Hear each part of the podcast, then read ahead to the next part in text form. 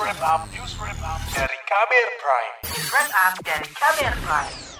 dan terdakwa Dr.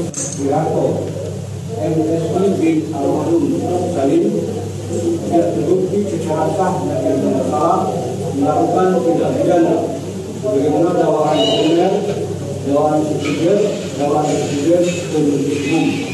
Majelis Hakim Pengadilan Negeri Pekanbaru memvonis bebas seorang dosen Universitas Riau yang menjadi terdakwa kasus pencabulan. Hakim menganggap terdakwa bernama Syafri tidak terbukti mencabuli mahasiswanya saat bimbingan skripsi. Kuasa hukum terdakwa, Dodi Fernando menyatakan kliennya tidak terbukti melakukan perbuatan cabul maupun tindak kekerasan seksual. Sapri Harto itu dituntut dengan pasal 289 tentang perbuatan cabul. Yang salah satu unsurnya adalah adanya unsur kekerasan atau ancaman kekerasan. Sedangkan di dalam fakta persidangan, saudara Lamanda sebagai pelapor menjelaskan di persidangan membenarkan berita acara pemeriksaannya ketika di Polda Riau. Pada waktu hari kejadian itu tidak ada kekerasan atau ancaman kekerasan yang dialami dia. Sehingga unsur pada pasal yang didakwakan atau yang dituntutkan kepada pasal Priharto itu tidak terpenuhi.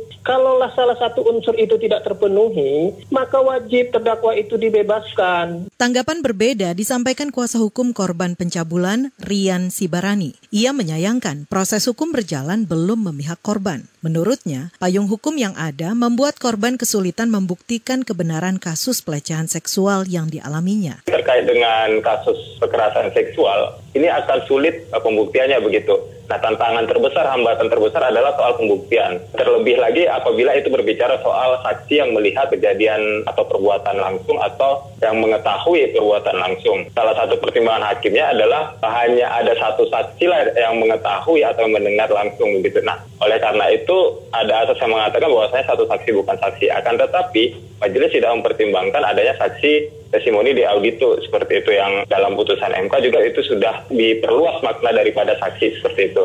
Ada banyak kasus kekerasan seksual di tanah air yang tidak bisa diproses hukum. Lembaga Bantuan Hukum LBH Apik menilai substansi hukum di Indonesia memang belum melindungi perempuan secara menyeluruh dari berbagai bentuk kekerasan, terutama dari sisi pembuktian kasus. Pelaksana harian Asosiasi LBH Apik, Khotimun Sutanti, menggambarkan sulitnya menjerat pelaku kekerasan seksual. pengalaman korban itu sering tidak tertangkap ya. Salah satunya adalah kekerasan seksual verbal. Itu walaupun di KUHP itu sudah ada pasal tentang penghinaan misalnya, kemudian em, tindakan misalnya kesusilaan di muka umum dan seterusnya itu, tapi untuk menjerat pelaku kekerasan seksual verbal itu masih cukup sulit karena unsurnya dianggap tidak masuk gitu ya dan pembuktiannya itu susah karena harus memenuhi alat bukti yang ada di KUHP yang itu sulit untuk disediakan oleh korban. Saat ini, dasar hukum perlindungan korban kekerasan seksual masih digodok oleh pemerintah dan DPR,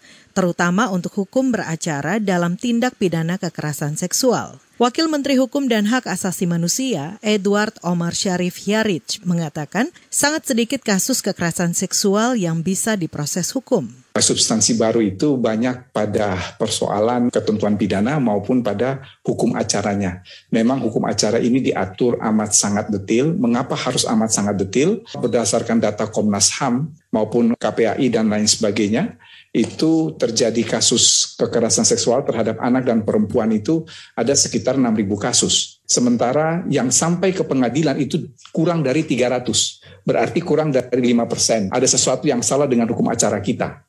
Sehingga memang mengapa kita memberikan stressing terhadap hukum acara ini, Anggota Badan Legislasi DPR RI dari fraksi PDIP, Rizky Aprilia, mengklaim nantinya rancangan Undang-Undang Tindak Pidana Kekerasan Seksual RUU TPKS dapat merangkul berbagai jenis kekerasan seksual yang terjadi di tengah masyarakat, termasuk kasus kekerasan seksual di dunia digital. Kita fokus di TPKS-nya bahwa apa pun bentuk kejahatan seksual, kejahatan kekerasan seksual yang memang sudah memenuhi unsur. Nah, unsur ini yang harus nanti diakomodir di dalam mau platformnya apa, selama unsurnya terpenuhi ini yang paling penting untuk dilakukan penindakan hukum. Apabila terjadi agak sedikit tarik menarik lama atau apalah bahasanya gitu, semua teman-teman fraksi PDI Perjuangan mendorong undang-undang ini teraplikasi, bukan hanya sekedar undang-undang jadi. Itu aja sih gitu.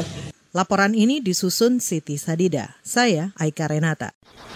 Kamu baru saja mendengarkan news wrap up dari Kabir Prime. Dengarkan terus kabirprime.id, podcast for curious mind.